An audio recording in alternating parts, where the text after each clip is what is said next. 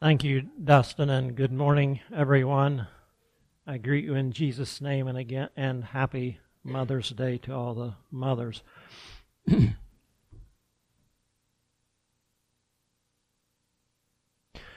I've lived, I lived, I've lived with a mother all my life, and they're pretty amazing. Both of them. It's sort of, to me, it was a very, it was, Bethany will tell you, it was a very difficult week for me. Uh, I think she could have preached this better than I could. I feel sort of self conscious as a father preaching a Mother's Day message. Turkey Run is so blessed with good mothers. What could I say more? So I just want this to be an encouragement to you all. Even though you may lose patience sometimes, you might forget something. You might think you dealt too harshly with your child, or maybe not harshly enough, and you're tired. But the children of Turkey Run are blessed. And I'm not preaching on Proverbs 31, so you're blessed. you know, there's always times in history when there's reasons people give for not bringing children into the world. And today is no different. Overpopulation, climate change. I read last week and I don't know if I believe this. You know, statistics are crazy sometimes. Uh, it said a third of childbearing women that age, a third of them aren't going to have children because of climate age or climate change. Poverty, political unrest and violence, and just the general feeling that life somehow isn't worth existing because it's so bad. I read one environmental group is calling for birth strikes to save the planet. I read this sermon this week in a book entitled Marriage to a Difficult Man. It's a story of jo- Jonathan and Sarah Edwards' marriage and family. And in that book, the writer gives the a bit of the history of the early 1700s in England and New England in this country, the mortality rate in some locales could be as high as in the 90s. And yet children were born. During that time, one character, Thomas Clapp, wrote of his young wife. She would say to me that bearing, tending to, and bearing children was hard work. Yet she would say it was the work she was made for. And when that young mother died at 24, she had buried four of her six children. Another family, the Stiles family, buried six of their ten children. The Mathers family buried 13 of their 15. And the Stowell family buried 11 of their 14. And for some reason, the Edwards family had 11 children and they all made it.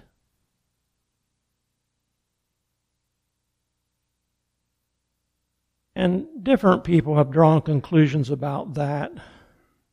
I don't know.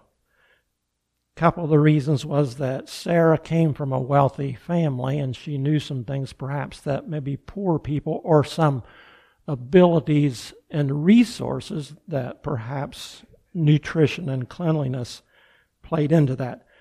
I don't know. But I do know that part of the Abrahamic covenant promise was that Abraham would have children like what? Like the sands of the seashore and the stars. And it appears to be that that was going to be a good thing. Right? So it appears that children are a blessing and are to be planned for and expected, and birthed and raised. History, as always, as I said, had its difficult times and hostile cultures to bring children into. And you all know the story. I'm not going to turn there. The story of the birth of Moses. God's people found themselves in Egypt, a foreign land, and not only that, times had changed and there was a new dynasty, a new king, a new Pharaoh, and with it, if you read history, a cultural change with this new guy.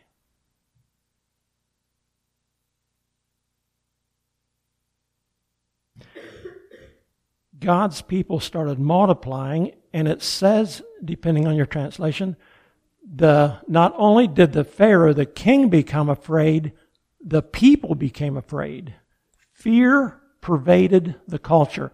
And anytime fear comes, what happens? anger comes, violence comes, and it was no different.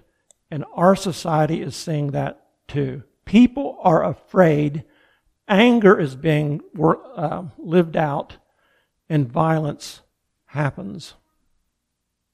Yet, into that culture, the irrational and horrible things that came out of that fear Four mothers stepped up. The two midwives, Shiphrah and Puah, when the Pharaoh told them, when the baby boys are born, you see, as they're born, they don't live. And of course, you know the story. They chose not. It said they didn't fear the word fear plays all through that in the book of uh, Exodus and in Hebrews, where it recounts that again. It just contrasts the fear of the culture and the non fear of God's people. And I want to impress that on you this morning. We live in fearful times. We are not to be people of fear.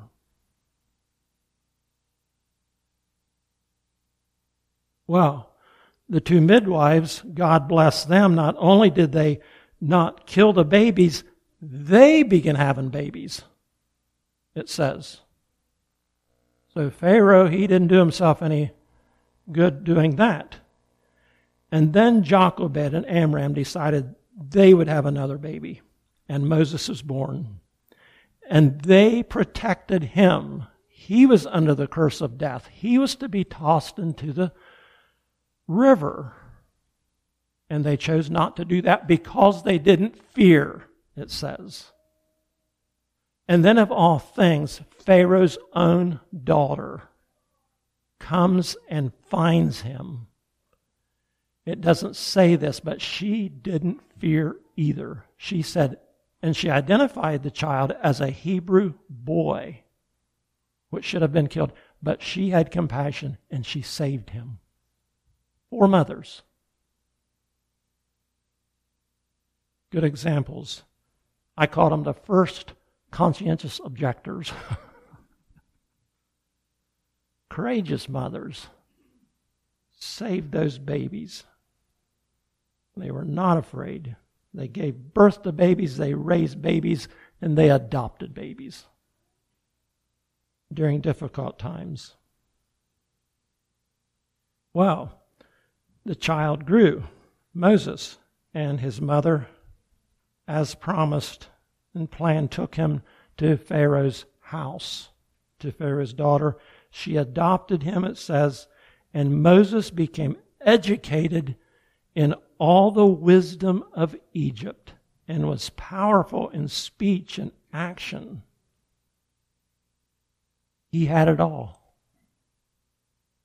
in Pharaoh's court.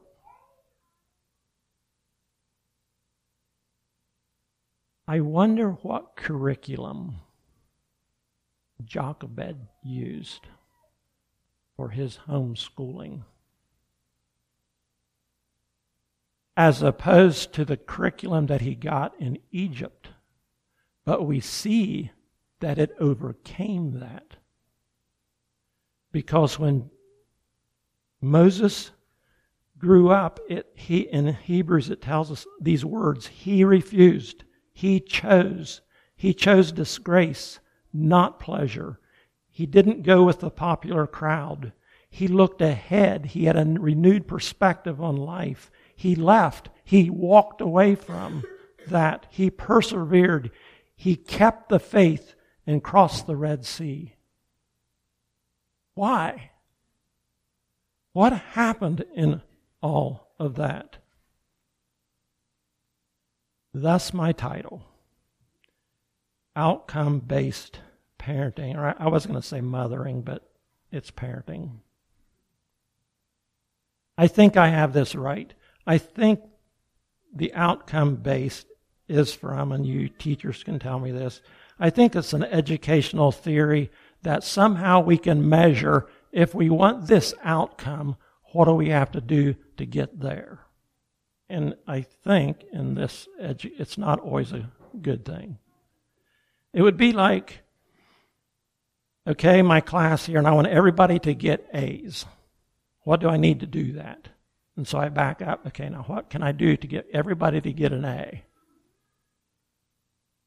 Or I think in your systems, it's what to get them past the proficiency test. Teach for the test, they say. Teach for the test. Not always a good plan. Not always a good plan. It would be like saying, Who's the best doctor? The one that writes the most prescriptions is the best doctor. Is that true? No. What if I had two builders? One, one built two houses a year, the other one built 10.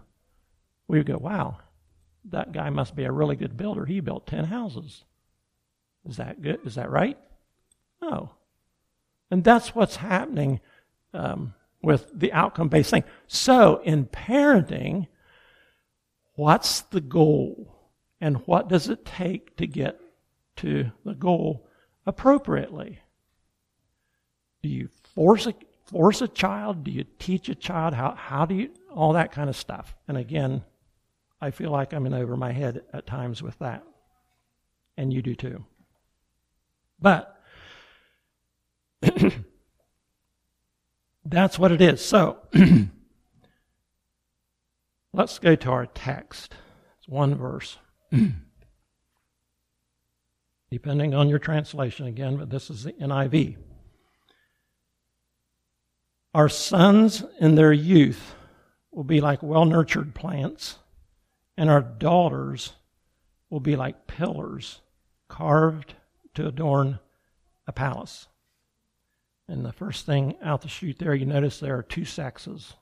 There's boys and there are girls. And there's two there's something said about boys and there's something said about girls. Sons, they are well nurtured plants. I studied that word, and it means the, the well nurtured does not just mean that they're fed fertilizer it means these well nurtured plants, they're, all, they're grown up, they're mature. They're large plants, in fact, they're oak trees. They're not a bush. They are strong, they are mature, they are big. This, this plant. They are healthy in every way. There's no sissies among them, to put it in that way. They are strong in every way. A number of years ago, quite a few years ago actually, Bethany and I, we planted some evergreens around our house, different kinds, a couple different kinds. One kind was a white spruce. We had three of them. And over the year, after a number of years, they grew up, and we noticed that they're starting to look kind of sick kind of thinning out a little bit, and they just weren't good. In fact, right now, two of them are gone, and the other one's on the chopping block. Because, and I, we talked to a tree guy, and he said, yeah, there's a fungus that gets on the roots. I mean, just in a white spruce. Don't plant white spruces because they get a fungus. We have another one that looks really healthy at another kind. But that's what happen, can happen to plants something starts happening out of sight, out of mind almost, but eventually it shows up.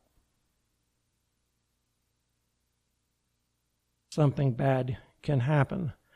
So, with that, we watch things, and I'm sure Jochebed was on her toes with that with her son Moses. She wanted him strong. She wanted that inner strength that would be lived out. To be strong is a perpetual charge in the New Testament. Over and over, Paul would say, Be courageous, be strong, stick to it, knowing the source of true strength. Remember when I was young, I don't know how old I was, a number of us young men back at Turkey Run, we worked for a farmer up here, Albert, the man, we called him.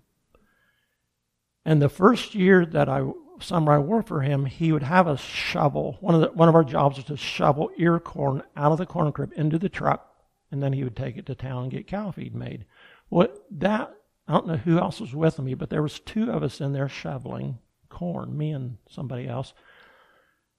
And we got to chasing rats and throwing corn cobs as a boy would go. And we didn't get the job done in a timely manner, I'll say. And he came, Albert, and he wasn't happy.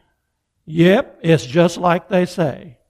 One boy, you got a boy. Two boys, you got a half a boy. Three boys, you have no boys. And I still remember that because I'm a sensitive guy. But that hit me. It was good for me to hear that. It hit me. Like, Rob, you need to grow up. And so that needs to happen. And then I think that's what this is that nurturing needs to happen. Our young men, parents, you want strong boys, men. In their minds, in their emotions, in their personalities, and not just their bodies. What about the girls, the daughters? This is interesting. I didn't quite know because it sounds rather sensuous, actually. Our daughters are to be as carved pillars to adorn the palace, to beautify it. And so I looked, I did study on that car, what, be, what is a carved pillar? What, what are we doing when we make our daughters a carved pillar? And so I looked up the word carved, and it meant wood chopper. And in our day, it would mean a chainsaw artist. You see those guys around that take chainsaws and make things like sculptures? That's what this means chainsaw sculptures. Well, not this time, but they would have been like an axe or a knife. Sculpture these, and it would be drastic. When you take a chunk of wood like this and make a, whatever you make, a, an Indian, you, you, know, you know, those guys, they get, some of them are really intricate. And that's what this means. With your daughter, you're to take that and make this into something. It's beautiful, it's graceful, it is a lady. And I think sometimes we shy away from the words like elegant, gracious, beautiful. Those terms, there are, today there, there are just bad terms. We talk about sexy. We talk about hard. We talk, no those aren't the beautiful columns of the church, of the temple. But it's something very drastic. As I said, the chainsaw. And you make something out of your daughter that is beautiful, that's symmetrical, that's well balanced. Peter calls it a gentle and quiet spirit, one of humility and consideration not argumentative, not a drama queen, as we would say, and hysterical fears and craziness that sometimes can come if let go.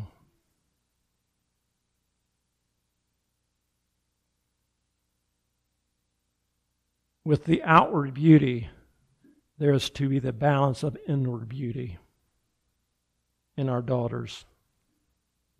Now, that's my stab at that. What I want to do now is I want to give you five traits for your children. These are characteristics of God.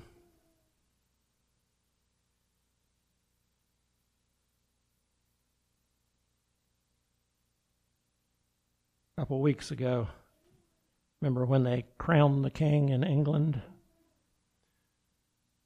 our daughter Laura was watching that some of that on TV with her children, and her oldest Knox, he's five now, and Laura was explaining to him what was going on, that they were having a king crowned, and she said that he, as he watched that, he said, "We have a king in heaven." And I want to congratulate her when I see her again. Laura, good job. But now you need to help that kingship work out in his life, of course, as we do with our children.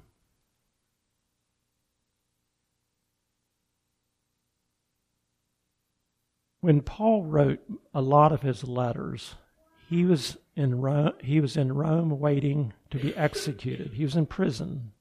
And it always amazed me that as he sat there thinking about that he wrote the books of Colossians, of Ephesians, Romans, those books. And you know what he put in those books as he anticipated his death and the horribleness of the Roman Empire? He said, Husbands, love your wives. Children, obey your parents. Be hospitable to each other. Pray for your rulers. Doesn't that sound like Paul? You need to get a little bit, I mean, come on, it's bad out there. Yeah, it is. Obey your parents, love your wives, and so on. And so, with that, he gives, I think, godly attributes that are, we're to teach our children. I ran onto a whole list this week, more than we can deal with and forever, it seems like. So I've chosen five of these. The first one is courtesy. We need to ch- teach our children to be courteous. Courtesy is an attitude. Be polite. It's an attitude toward other people. It's a, it's a respect. And I know there are generational and cultural can be differences in how that is given, but the opposite doesn't. Rudeness is rudeness, whether you're in this culture or, or time or place. So we're not going to be rude. What does it mean to be courteous? And I'm just going to be really practical. It means holding the door open for another person stopping and let someone go first. I read this week, you know what the proper etiquette, if you're, Bethany and I went through a lot of these when we traveled, escalators. If you're, the proper etiquette for that is, is when we come to the escalator and it's going down, I'm to go before her, the man. Going up, she goes first. I didn't know that, but now you do. That's etiquette. That is courtesy. Things like that. I am so thankful for the table manners that I my parents taught me. I can remember uh, being at the, our my Fisher family people one time, and I learned that when you're, you're sitting and you, an elder comes over to shake your hand, what do I do? I stand. I, I can still remember learning that. Those things, you guys, are so important for your children. In the culture that we live in, remember the culture? It's angry, it's fearful, it's disrespectful, it's violent. We want courteous children. Do you see how powerful that can be as that plays out?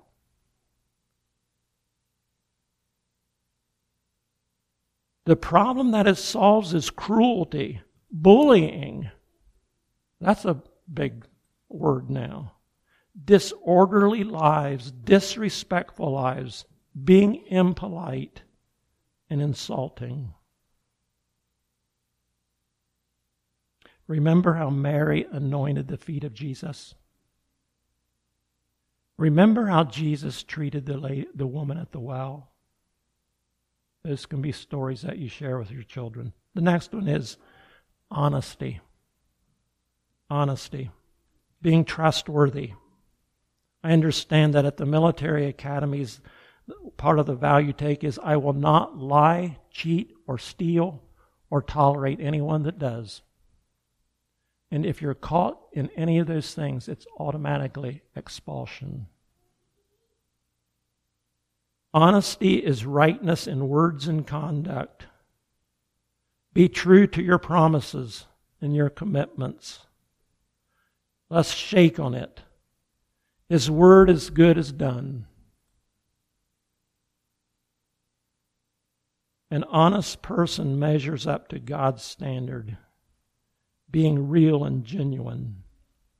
It solves the problem of being decept- deceiving and lying, unfairness, and an uncaring attitude. And you can teach that story by telling the story of Zacchaeus,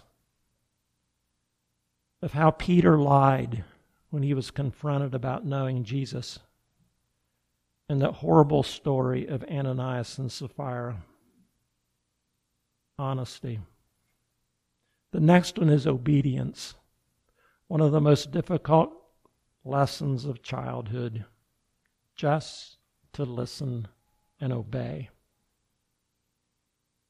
One that our culture hasn't learned. We resist the instructions of our Creator. And lots of bad things happen Simply obey. Another military illustration. I years ago I read the story of the beginning of um, an elite army group, the Delta Force. It was a new thing. You had to be good to be in it. And when they opened that up, they invited soldiers to come there at a meeting, and whoever went, and it was very relaxed. You know, the military is usually kind of stiff and everything's done just right. They went there and things are relaxed. Their shirts were unbuttoned. The officers were walking around fraternizing with the other guys and just joking. And everybody thought, man, this is going to be great. And so they were told, if you're, if, if you're interested, be here at 6 o'clock tomorrow morning. And they thought, great, we'll be there. 6 o'clock came, and the same relaxed atmosphere, but those that came one minute late, two minutes late, were gone. We said 6 o'clock. And I thought, wow, now, we're probably not that stiff with our children, most things, but there are things that do have zero tolerance, don't they? There better be with your children. There are some things that zero tolerance. Obedience. Obedience. So important. And there you can give the stories of Adam and Eve of Noah's obedience in building the ark. For years, he stuck with that. And of course, the Ten Commandments. The fourth one is perseverance. Stick to it. Don't give up so easy. Know what you're working toward and stick with it. Persevere. Discipline. Discipline. And sometimes parents are guilty of that too. You've heard of the hurried child syndrome. Let's get them raised. Get them out of the house. No. Have patience. Let them grow up. Let them have childhoods. Let them grow up naturally. Teach them delayed gratification with an eye on the goal. What you're saving for, what you would like to do as you work, as you go to school. Perseverance is tied to a purpose. Have a goal. And loyalty. Loyalty is huge in perseverance. Why are there so many? I can't imagine. Why are there so many fathers walking out on their families? So many wives leaving their marriages? So many. Why? because they haven't taught perseverance and loyalty. And it happens in churches. I any time, you guys, any time in this whole thing of perseverance and you become critical of something and you say, I'm out of here, I'm done with this, anytime you do that, I see it in families, I see it in churches, I've seen it tear up families and churches and little children because every time you're critical of something and do something, you leave a vacuum in that child's life and something is going to fill it. And it's usually not good.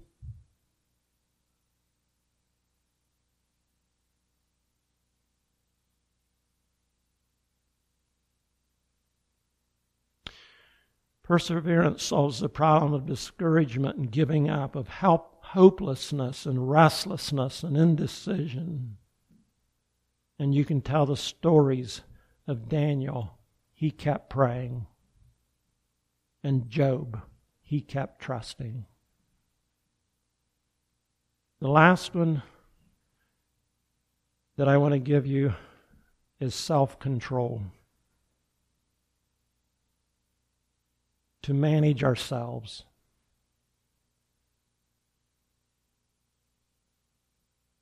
How often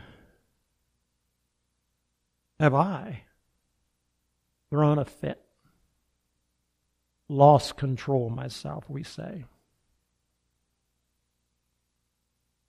Sulk.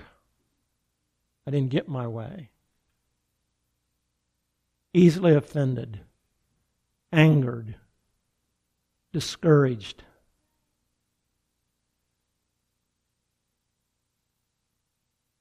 habitual eater, junk food, lack of exercise. And we can go on and on about stuff like that.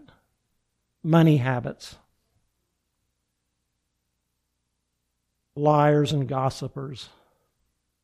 All this tends to more, more, more, more. And self control is called for. The problem of unreliability and frustration, waywardness, in our own lives and our children's lives and lack of confidence. We just want to fit in and be like everybody else. The stories you can give your children is the story of Cain, lost control and killed his brother Abel. King Saul lost his patience and his kingdom. Samson lost control, made poor decisions, and lost his life.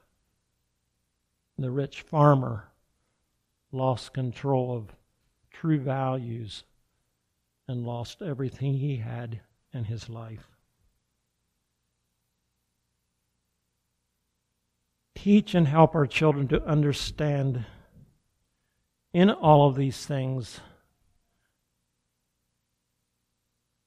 It takes more than just these moral teachings, but it leads us to one who can help us in that. Our King in heaven. We can't do it alone. We as parents can't do it alone. We need God and others to help us do that task. But it's a task that has to be done, you guys. It just has to be done. The raising of godly children. I'd like for you to turn in your hymn books to number 390. And Marvin, if you could lead that for us, it's a children, it's supposed to be a children's song. But before we sing that, I have one more thing I'd like to read to you, to the mothers, since it's Mother's Day.